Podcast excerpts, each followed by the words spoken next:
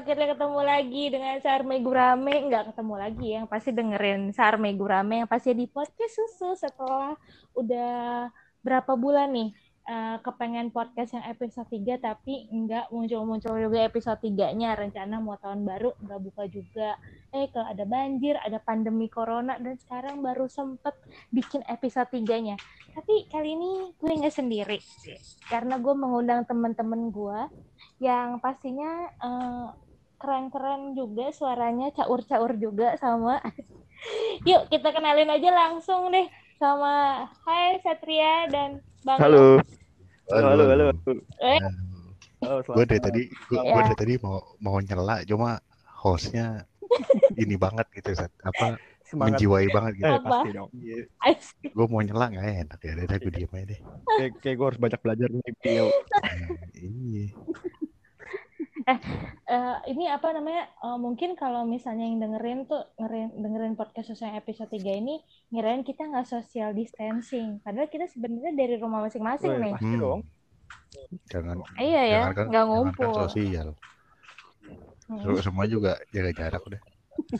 Di rumah aja jaga jarak di rumah. Nanti kalau nggak jaga jarak, lalu di rumah. Nambah.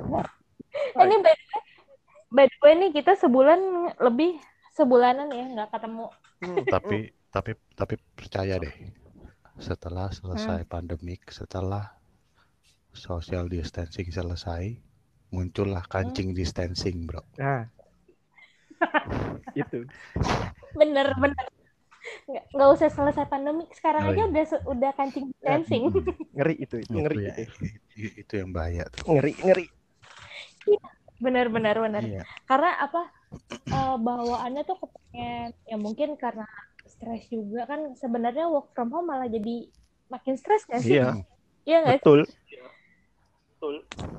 Karena kendala dari jaringan segala macam. Betul. Kerja digenteng dah tuh kan lu pada biar dapat jaringan. Belum disuruh-suruhnya kan. Dek, Kak, itu dipel dulu, dipel. Kan? Iya, itu coba lautnya dikuras dulu. Kan nyala. Kerjanya enggak udah ntar. Iya, enggak mulai-mulai kerjanya kan, kebanyakan disuruh. Kiranya enggak kerja kan, di rumah aja. Work from hell. Work from hell. Ya, waktu lu kerja di rumah karena orang rumah taunya lu di rumah kan, bawaannya kayaknya emang lagi libur gitu. Iya. Padahal sebenarnya ada kerjaan. Iya benar. Tapi tempat kerja gue tuh beda lantai, jadi gue di atas, maksudnya lantai 2, bukan di genteng.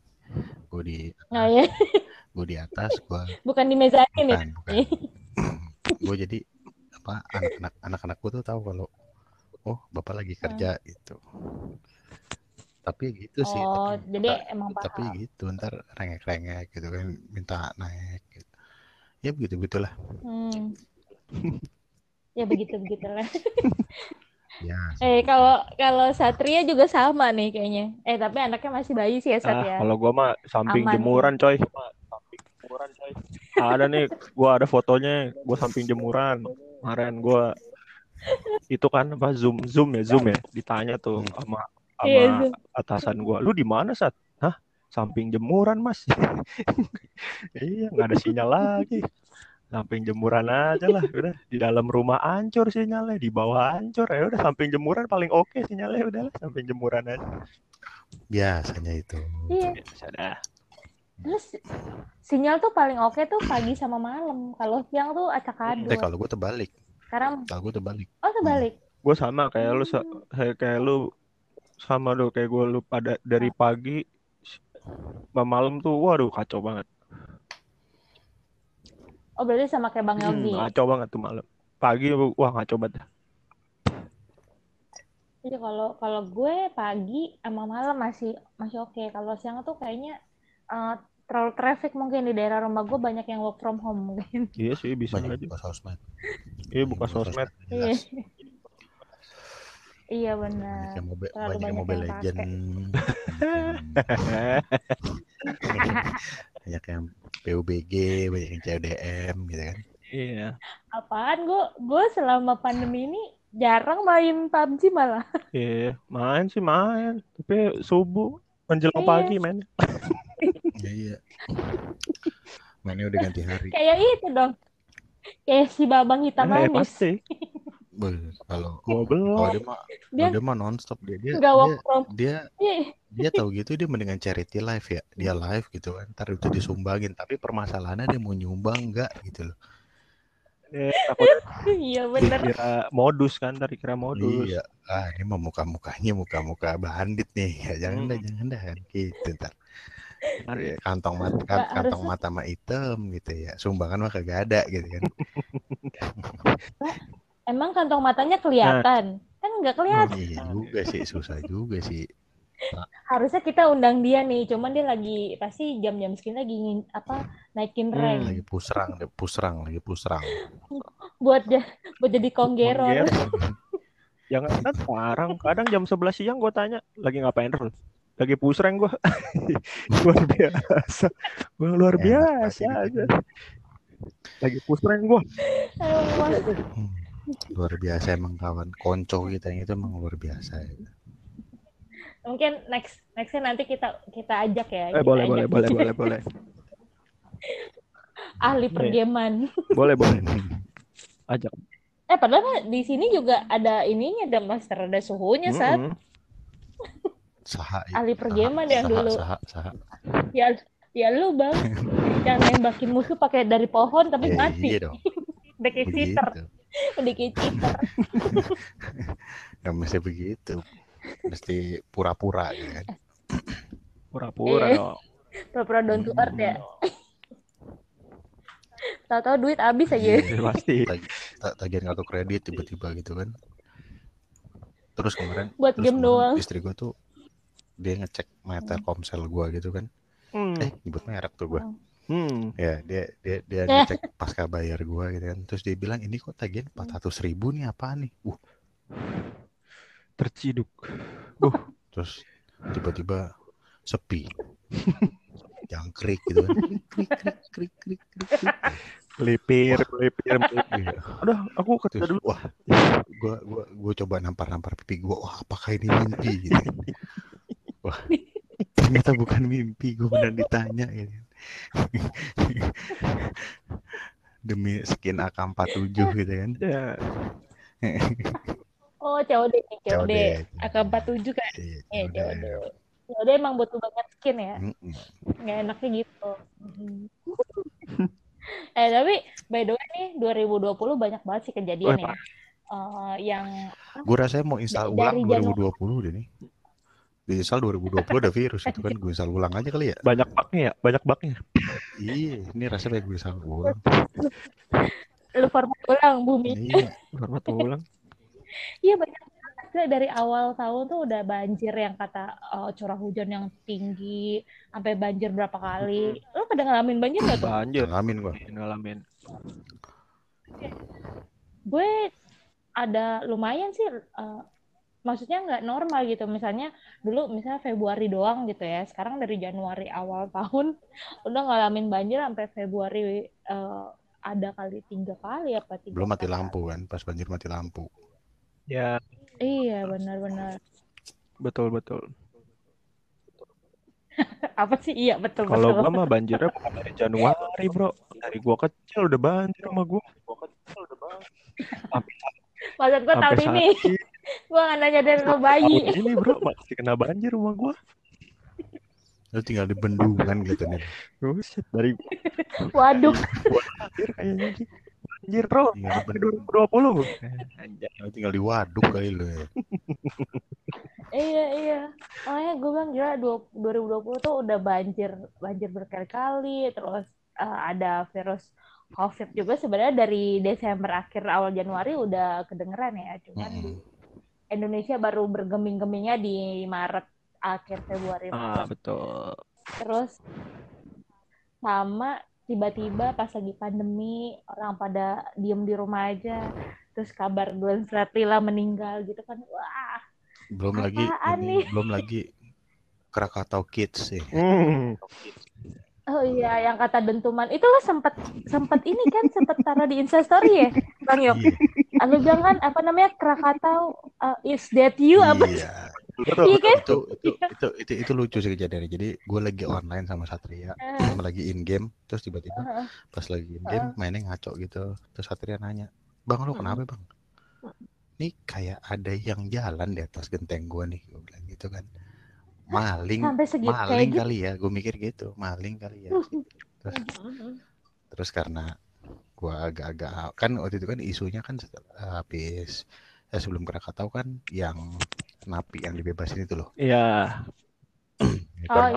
Bertepatan lah. Iya kan nggak lucu lo lagi main terus tiba-tiba dikalungin celurit gitu kan dari belakang, ayo. Terus gue mau ngapain?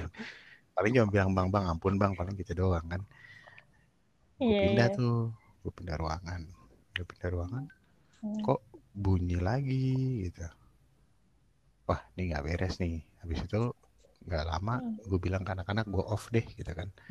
Gue off. Nah kebetulan memang di tempat gue pindah itu gue beberapa ada alat untuk pertahankan diri lah. Ya kalau bahasa kerennya tuh gue ada di ruangan dapur. Itu kan banyak alat mempertahankan diri kan, ada wajan, ada pengki, ada segala macam gitu kan. Ya pokoknya besi lah ya. Besi dari logam blok. Pokoknya ya minimal luka memar lah gitu kan. Gue bisa kasih fighting. Terus nggak lama kebetulan saudara gue dia indranya berlebih, gue sempet call gitu kan, mas ini ada apa nih gitu, kelihatannya gunung katanya gitu. Hah, gunung?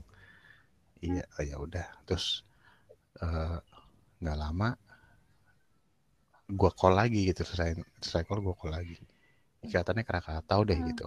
Nah, gue belum ngecek Twitter, gue belum ngecek Instagram.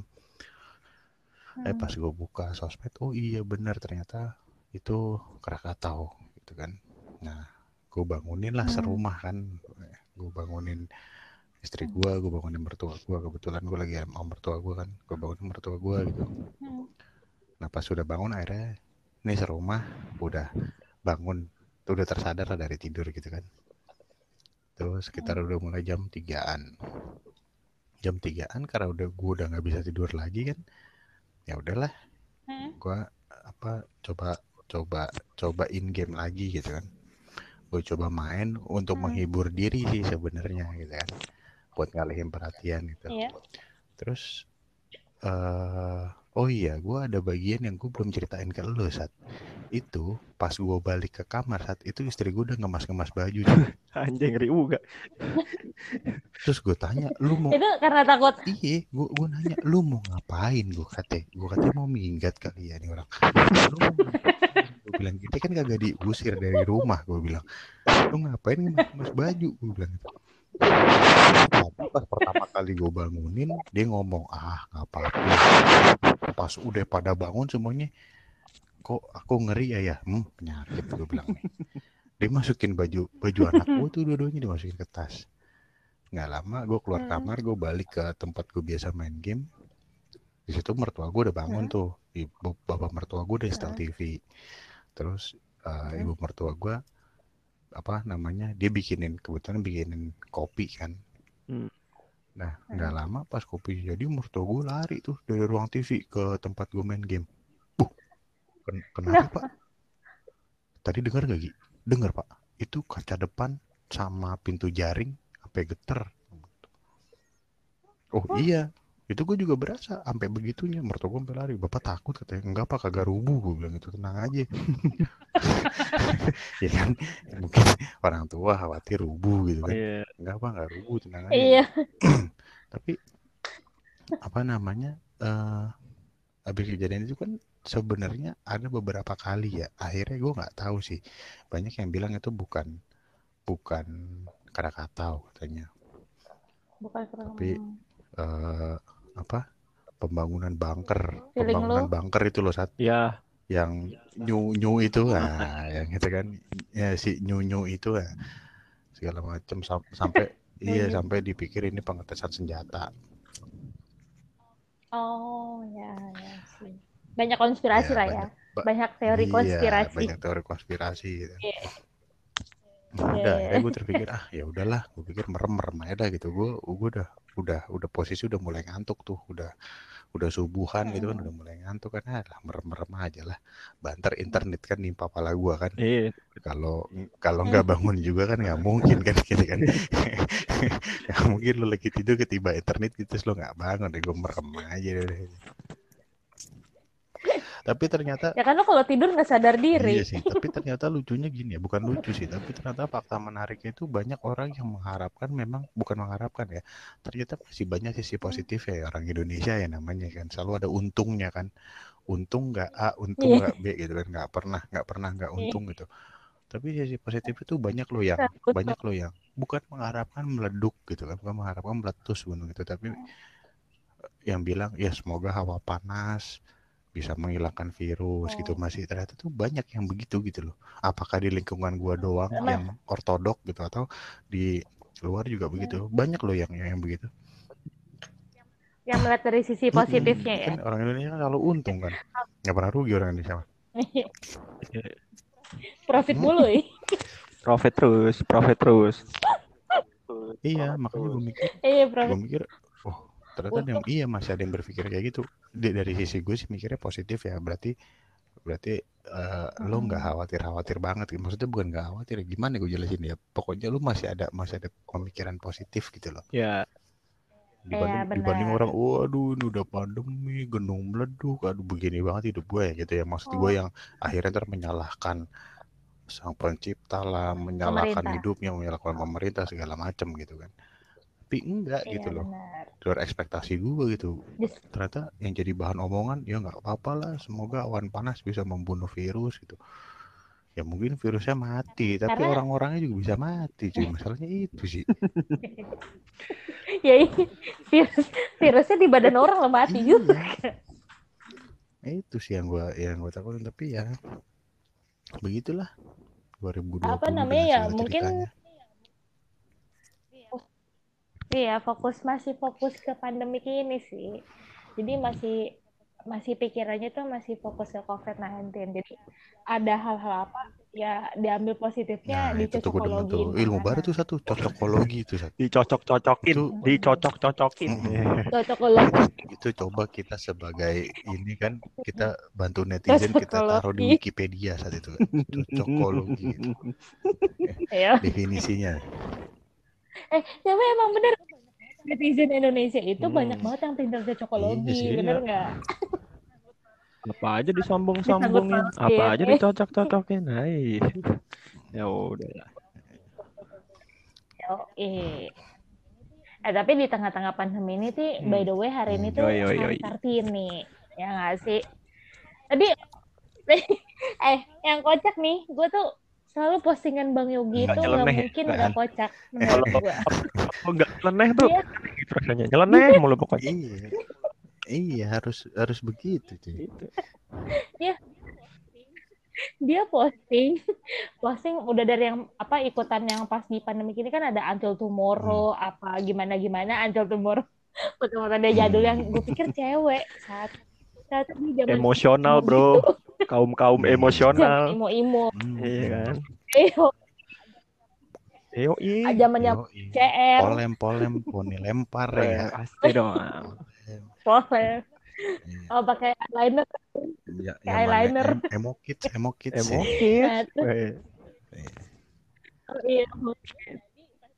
Dan terus tadi pas hari Kartini nih, hari ini dia ngeposting foto bareng Silas. Tapi alasannya silasnya aja ada gua karena lu sesuai dengan surat Kartini. Sebenarnya gue nggak kepikiran ke sana sih. Gue sempet nggak enak juga tuh sama teman gue yang itu gitu. Gue nggak ada.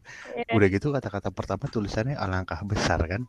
Gue juga gue lihat yang ke sana sih gitu. Cuma kebetulan memang temanya harus batik gitu kan. Gue cari foto gue yang batik kagak ada, sekalinya ada batik foto kondangan ya. Begitu mulu. Kalau gue crop nggak mungkin ketara buat kondangan nih kan.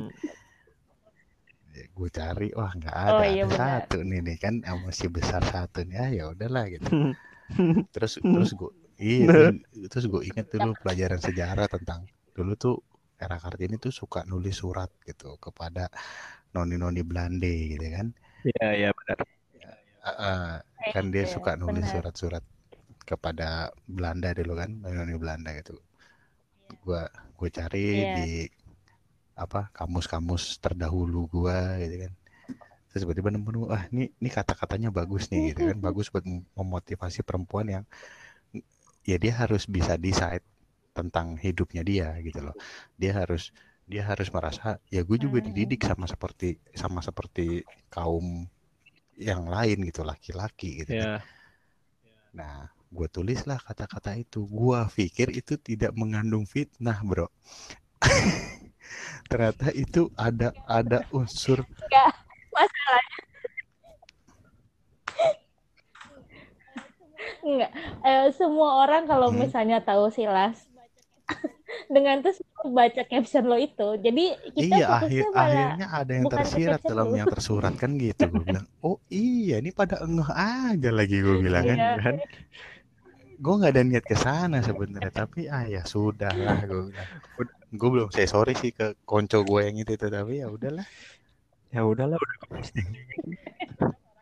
tapi untung sih lah orangnya berbuat dia asik-asik aja nggak tahu sih ya salah itu.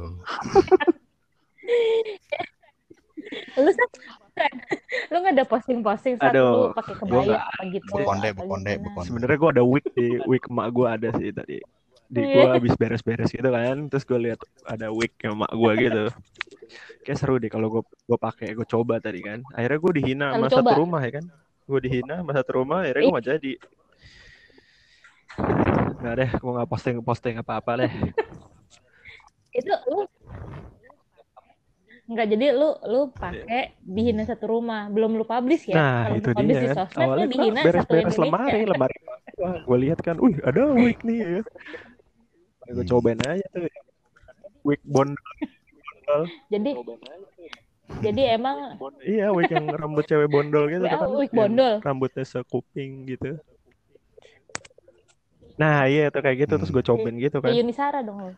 Terus dia modelnya belah-belah pinggir gitu lagi, belah pinggir yang imo-imo tapi buat emak-emak gitu yang gimana sih? Ya pokoknya kayak Yunisara gitu lah, ada poninya lah, rapih gitu. Dan ternyata itu gatel cuy. Iya gatel cuy, kayak gituan cuy. Nggak kebayang banget. Iyalah. Iya gatel emang bener. Karena gua kan cobain panas kan. Wah, gatel anjir. Nggak jadi akhirnya gue pakai ditawain kan, nggak jadi lah gue pakai. Gatel. Tapi untung nggak diposting lo, ntar lo disangka ini lo mencemarkan. Nah. Tahu sendiri lu UIT kan ngeri sih. Oh iya benar-benar. Niatnya karena sekarang netizen tuh kalau mau nyari masalah apa aja dicari-cari, apa aja dicocokologi. Gampang. Cocokologi, pokoknya apa aja dicocokologi. Yang bisa masuk penjara, pokoknya tuh orang harus masuk penjara ya pokoknya. Itulah pokoknya.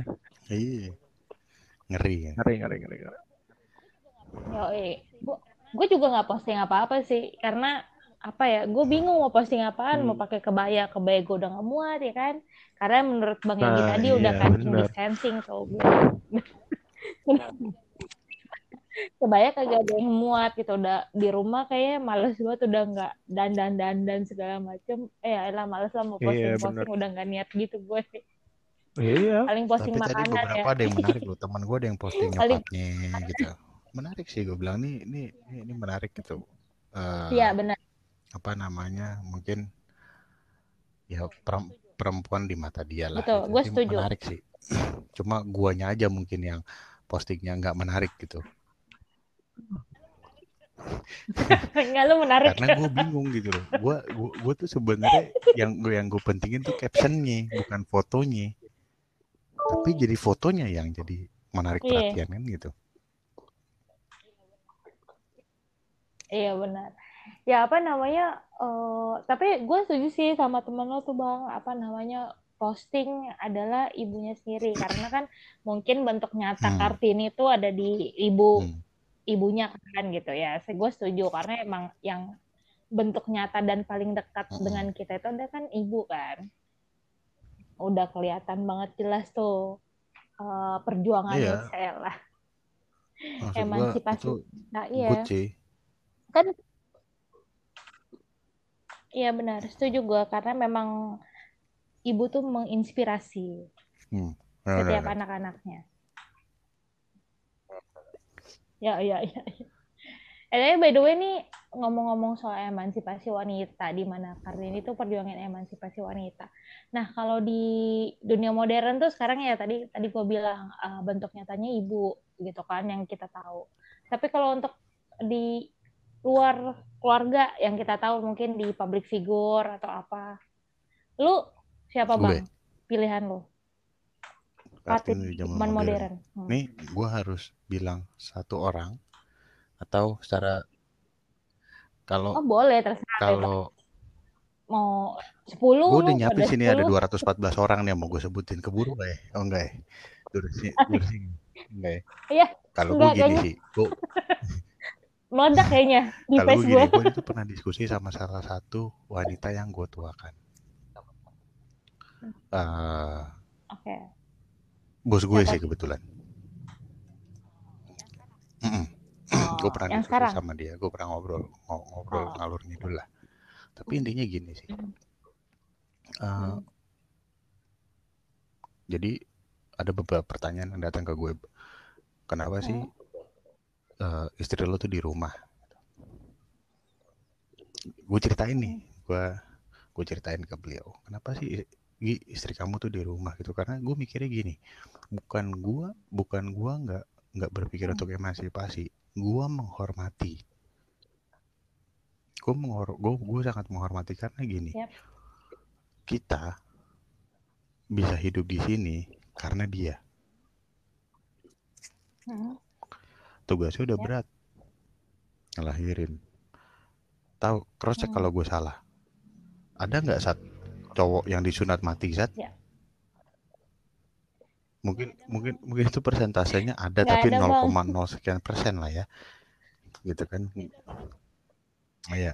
Nggak, tapi kayaknya nggak pernah. Iya. Kecuali kalau udah jantungan ya pas ngelatiin apa namanya? Gitu kan, gue nggak tahu kan itu. Nah, jadi ketika ditanya kenapa sih gitu loh, gue karena menghormati dia, karena gue berpikir perempuan itu adalah ujung tombak gue untuk mendidik anak gue. Karena anak gue ini akan gue kasih tongkat estafet gue nanti nih. Kekaisaran gue yang entah mungkin finalnya jadinya kayak apa gue nggak tahu. Tetap aja tongkat estafet ini gue terusin ke anak gue.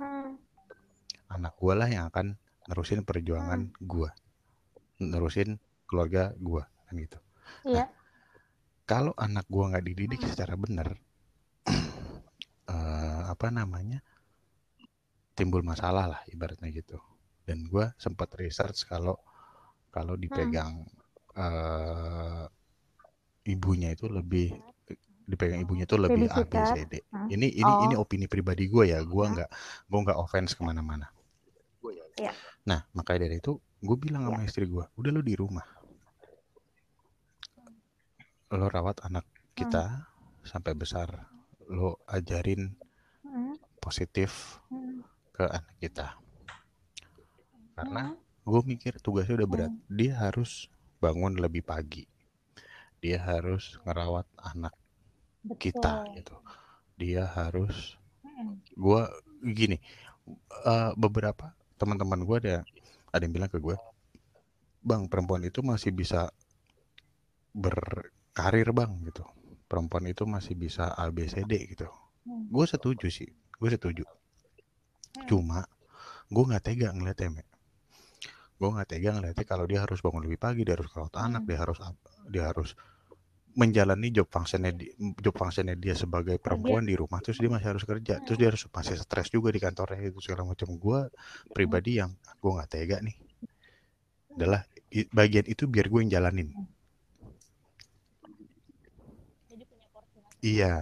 Jadi gue sangat menghormati dari sisi itu. Bukan berarti gue Bukan berarti gue mikir, oh perempuan di rumah. Enggak, karena memang kami laki-laki, menurut gue pribadi ya, gue nggak sanggup ngejalanin itu. Kalau gue berpikirnya kayak gitu, makanya gue menghargai dia dengan cara seperti itu. Itu jadi ujung tombak gue nanti. Anak gue gimana gedenya, ujung tombaknya ada di istri gue, walaupun ada peran gue juga gitu loh. Tapi ujung tombaknya ada di situ. Kalau gue berpikirnya kayak gitu ya, gitu maksudnya. Ya. Jadi mode perempuan modern itu malah gue kadang-kadang maaf ya. Contoh simpel deh. Gue orangnya nggak pernah jajan. Ya. Bukan nggak pernah jajan, jarang jajan. Jajan di luar tuh gue jarang. Jadi kalau seumpamanya gue suruh milih, ya gue lebih mending masakan istri. Kalau gue kayak gitu. Nah, ya. Apa namanya? Di situ kan ada bentuk apresiasi ya, bahwa iya. Penghargaan buat istri. Yang kayak gitu-gitu, jadi gue, kalau perempuan modern tuh bukannya lagi-lagi gue nggak offense terhadap personal atau offense terhadap apapun, tapi gue berpikir sambel lo kalau kagak enak bahaya bro. Nah, sambel lo kalau nggak enak bahaya sih, yeah. Gue mikirnya gitu, makanya kadang-kadang istri gue tuh suka bilang gue nggak jago masak, ya udah coba aja. Rudi Haerudin, Chef Juna, semuanya itu juga dulunya nggak jago masak, cuma kebetulan sekolah masak aja, kan gitu, benar ya? Tapi kan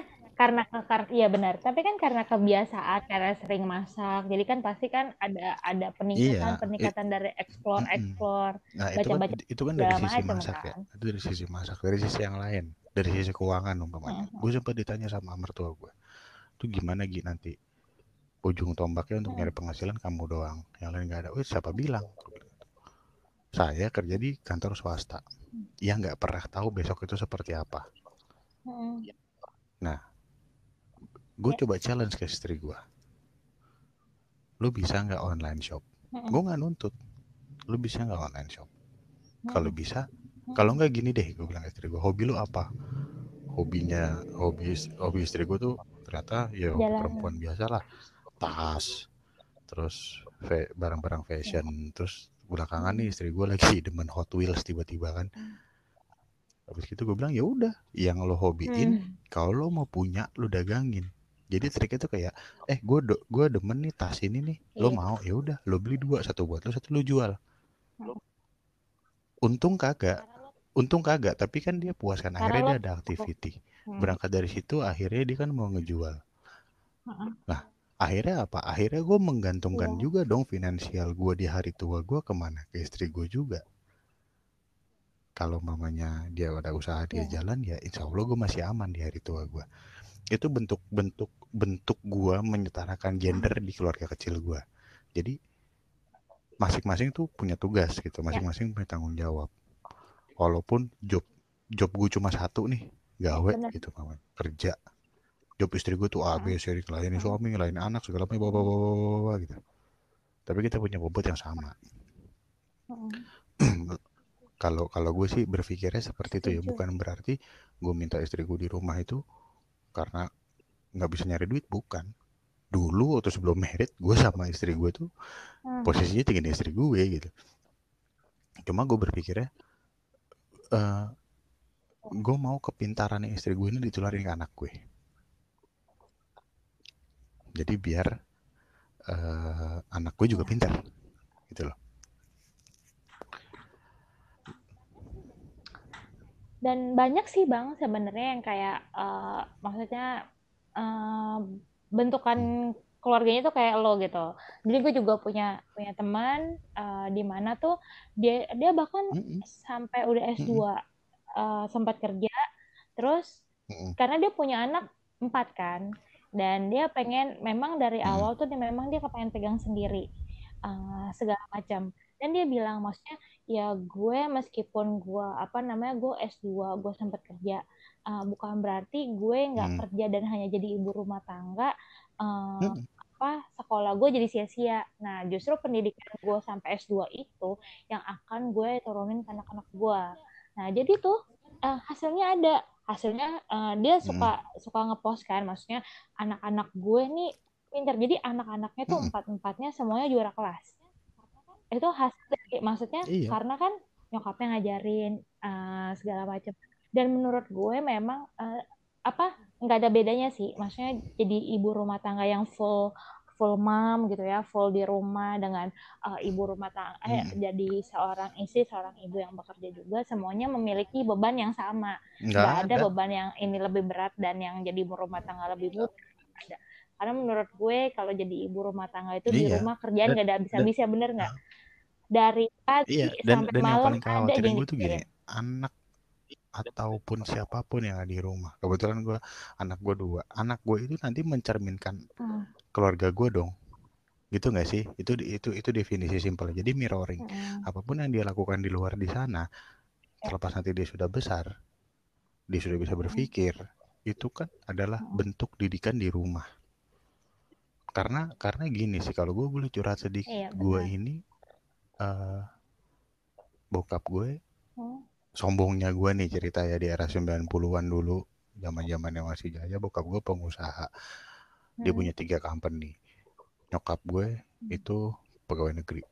Which is dua-duanya itu sibuk, luar biasa sibuk gitu loh. Gue ketemu orang tua gue itu ya cuma sore sama pagi. Di situ gue berpikir gitu loh. Ah, gue enggak mau anak gue kayak gini.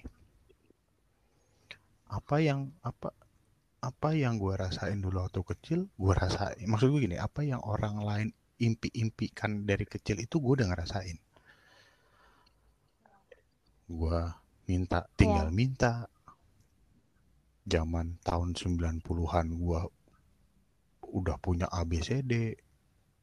Beradalah ibaratnya gitu. Cuma apa ya? Kayak kalau bahasa puitis itu kayak hampa, Mek. Gue...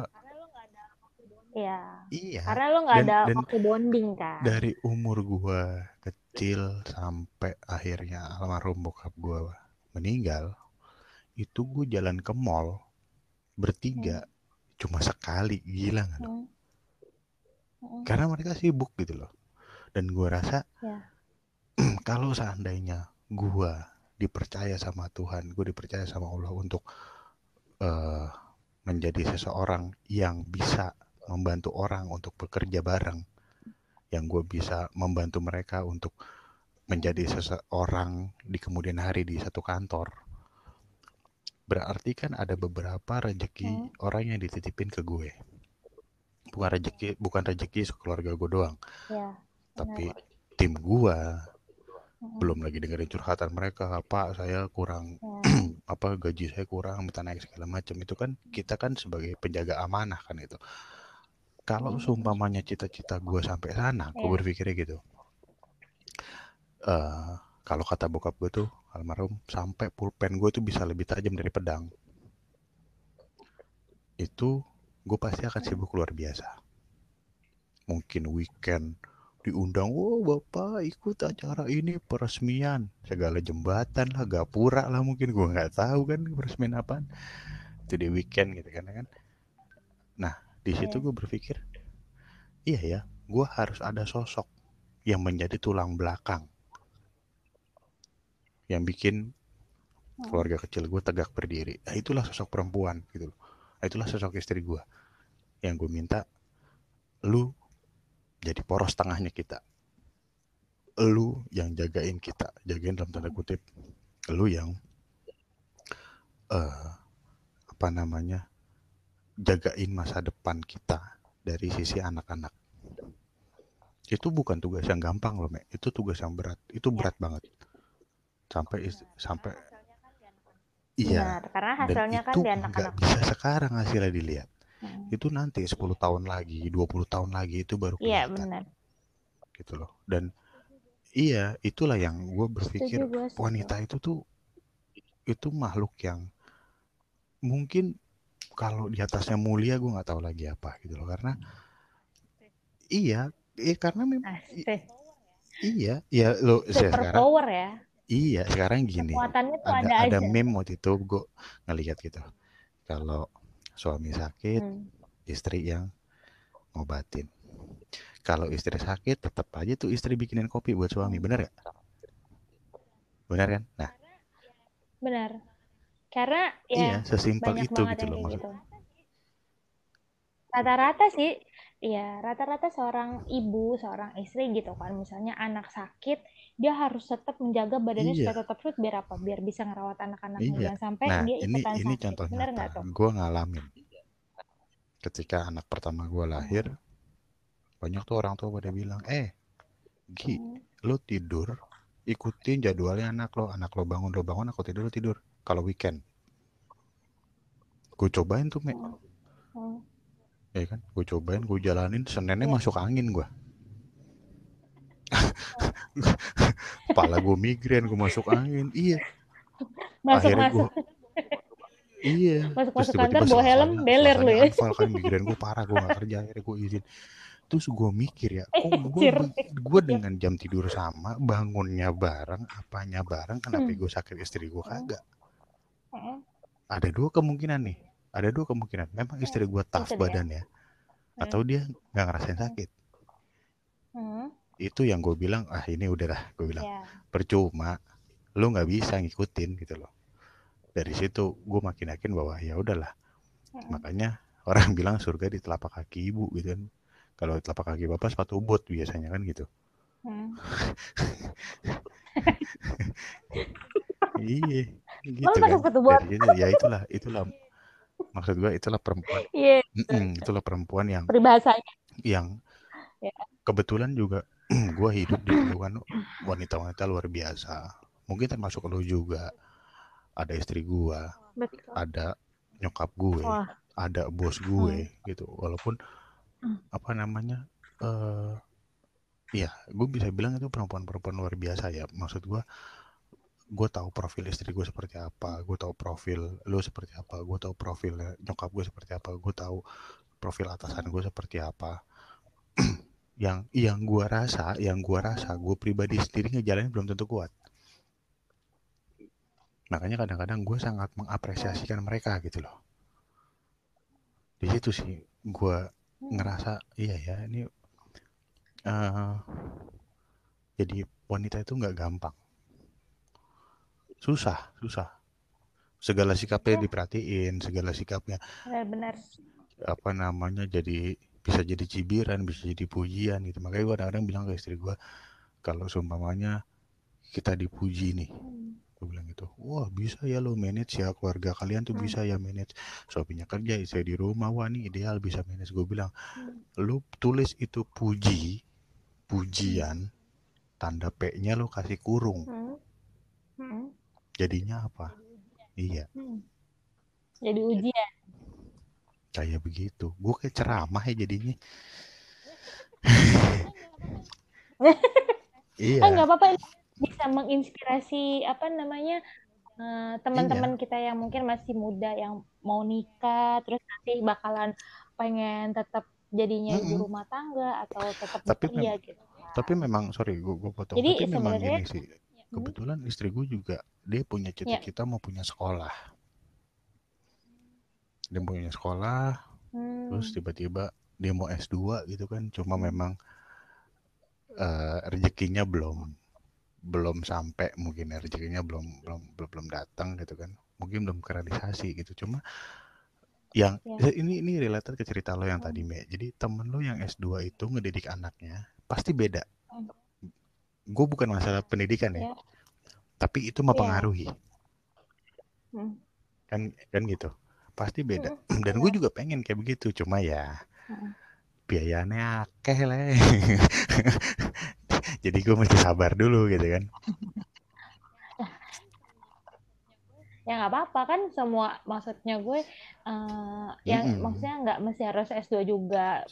Itu kan tergantung dari kita ngedidik. Karena gue pernah ingat kayak Dian Sastro pun juga pernah bilang, maksudnya kadang-kadang zaman dulu cewek ngapain sekolah tinggi-tinggi tau nanti jatuhnya di dapur-dapur juga, di rumah-rumah juga. Gue ingat Dian Sastro pernah menginspirasi bahwa cewek itu, perempuan itu tetap harus sekolah tinggi karena tuh dia nanti akan mendidik anak-anaknya iya kalau misalnya dia nggak sekolah tinggi, nanti gimana caranya maksudnya untuk minimal mendidik anak-anaknya kayak gitu. Ketika perempuan itu sekolah tinggi, dia bisa apa ya gue bahasanya ya. Jadi perempuan itu kan punya impact ya. Punya impact di sekitar ya. Ya kita nggak usah jauh-jauh lah umpamanya. Perempuan pakai baju kurang bahan menimbulkan tindakan kriminal yang disalahin perempuannya. Kenapa lo pakai baju kurang bahan? Nah, impact seperti ini kalau lo berpendidikan tinggi, lo akan menghadirkan positif vibe yang ada di sekitaran lo kan kayak gitu loh. Jadi iya itu gue setuju banget gitu loh. Bener. Jadi lingkungannya pun jadi kebawa gitu, bukan cuma secara personal atau anak khususnya gitu. Enggak sih menurut gue itu secara besaran itu ngaruh kok. Ya, jadi makanya menurut gue semua tuh nggak ada yang salah, mau yang baik itu perempuan yang bekerja, ibu yang bekerja atau ibu yang di rumah aja yang jadi full time mom gitu. Semua sama baiknya menurut gue. Ada plus minusnya udah pasti dua-duanya ya kan. Nah, menurut gue tuh kalau terus siapa bilang yang namanya ibu rumah tangga nggak bisa punya penghasilan? Pokoknya tadi contoh dekat aja istri lo gitu ya, akhirnya bikin usaha online shop tuh kita di rumah itu ya kerjaan udah pasti banyak di rumah kan, kayak kerjaan emang nggak ada habis-habisnya kalau di rumah. Nah tapi kan lo bisa juga meningkatkan kreativitas ya kan, apalagi sekarang tuh udah era teknologi ya, dimana di YouTube tuh udah banyak banget video-video supaya orang misalnya tadinya nggak bisa bikin ini jadi bisa bikin sesuatu, bener kan? Dari misalnya hobi itu bisa menghasilkan uang, bisa menghasilkan dia bisa jadi mata pencarian. Misalnya lu menjahit ya kan, menjahit bikin baju bisa dijual, taruh di sosial media, set ada yang beli. Kayak gitu atau jadi dropshipper sampai ya, tuh untuk ini studio dia ada. Jadi kalau foto-foto di online shop istri gue tuh yang backgroundnya putih segala macam pencahayaan, dia punya mini studionya sampai dia beli gimbal dan itu semuanya dari online shop me. Jadi gue sempet challenge istri gue gitu loh, mamanya wah ini handphone merek buah-buahan nih baru keluar nih yang seri paling baru. Gue challenge balik, kalau lu berteknologi tinggi lu bisa ngasihin uang nggak dari situ? Kalau bisa ya gue beliin, tapi lu bayarnya dari situ. Jadi gue anggapnya kayak utang sama gue, lu bayarnya dari situ, gue beliin gitu loh. Maksud gue jadi itu memotivasi ya. Kayak kemarin ya ini butuh kalau mamanya live atau kita mau bikin video biar nggak goyang pakai gimbal, ya udah bisa ngasilin duit dari situ. Ternyata bisa gitu loh. Nah itulah yang gue bilang, wih gila dia bisa lo, ternyata lo gitu. Belum tentu gue bisa online shop gue aja yang barang-barang otomotif aja jadinya barangnya gue pakein. Jadi barang-barang gue pakein itu. Lo emang gak ada bakat dagang kayaknya bang. Kelihatan ya. Bakat konsumtif kayaknya. Istri gue bilang itu barang-barang kemana, pembukuannya gimana, cash flow-nya gimana. Ah, itu semuanya nempel semuanya barang-barangnya. Kata istri gue, lo mah alasan aja dagang, bilang aja mau beli kan. Salah lagi gue. Iya. Jadi wanita modern sekarang tuh tough gitu loh. Tough dia. Ya. Dia yang punya pemikiran ke depan kayak gitu-gitulah. Itulah Kartini zaman sekarang ya bang. Ya tapi kalau kayak ibu yang bekerja pun juga nggak salah. Nggak salah. Gak sama salah. Baiknya. Sama baik. Karena nyokap gue single parents kerja, masih punya waktu buat ngedidik gue. Tapi itu tergantung dari cara mendidik anaknya. Jadi kayak misalnya nggak namanya single parents, ibu lagi gitu ya, bekerja, dan di mana waktu itu gue pernah gue sakit, dirawat di rumah sakit, sampai nyokap gue itu nggak bisa untuk ngejaga, karena memang harus ada pekerjaan yang harus dia kerjakan. Nah tapi di situ di sisi dimana memang gue memang dari kecil sudah dikasih pengertian bahwa ini loh nyokap gue memang harus bekerja buat menghidupi keluarga ya kan. Jadinya lo harus memang udah dari kecil dididik mandiri. Jadinya kalau misalnya tahu nih kalau kayak gini-gini, oh nyokap gue memang harus mencarikan pekerjaannya, terus nanti dia akan balik lagi ke rumah sakit, nemenin gue, terus nanti balik pagi-pagi ke rumah, mandi, siap-siap buat berangkat kerja. Dan di situ gue melihat, oh gila, ini gue nggak tahu ya kalau misalnya gue di sisi nyokap gue nggak tahu apakah gue bisa support kayak beliau apa enggak gitu. Jadi memang di dalam hidup gue tuh nyokap gue lah yang kartini hidup gue gitu, yang bentuk nyata. Jadi terlihat jelas bahwa emansipasi wanita itu ada di nyokap gue gitu. Tapi gue kadang-kadang suka bingung loh, gini yang gue bingung. Kalau perempuan-perempuan yang bekerja, yang gue bingung itu ya, gue mau belajar stress manajemennya sama mereka. Apa? Stress management. Oh, stress management. Gue mau belajarnya sama mereka. Kenapa? Itu yang gue salut. Perempuan-perempuan yang bekerja, yang kebetulan sudah punya suami, dia kan, dia punya dia punya kewajiban di rumah, dia punya kewajiban di kantor. Dan itu nggak gampang, dan itu pasti stres segala macam gitu loh. Itulah yang gue bilang, gue salut gitu loh. Gue harus belajar stres. Ya, ngebagi power tenaganya itu, iya, loh. Itu loh. Kapan? Dimana lo udah apalagi jalanan Jakarta macetnya udah kayak apaan ya? Rumah, kalau lo dari rumah dengan jarak rumah antara tempat kerja jauh gitu kan. Jadi udah di jalan juga stres, belum lagi masalah di kantor.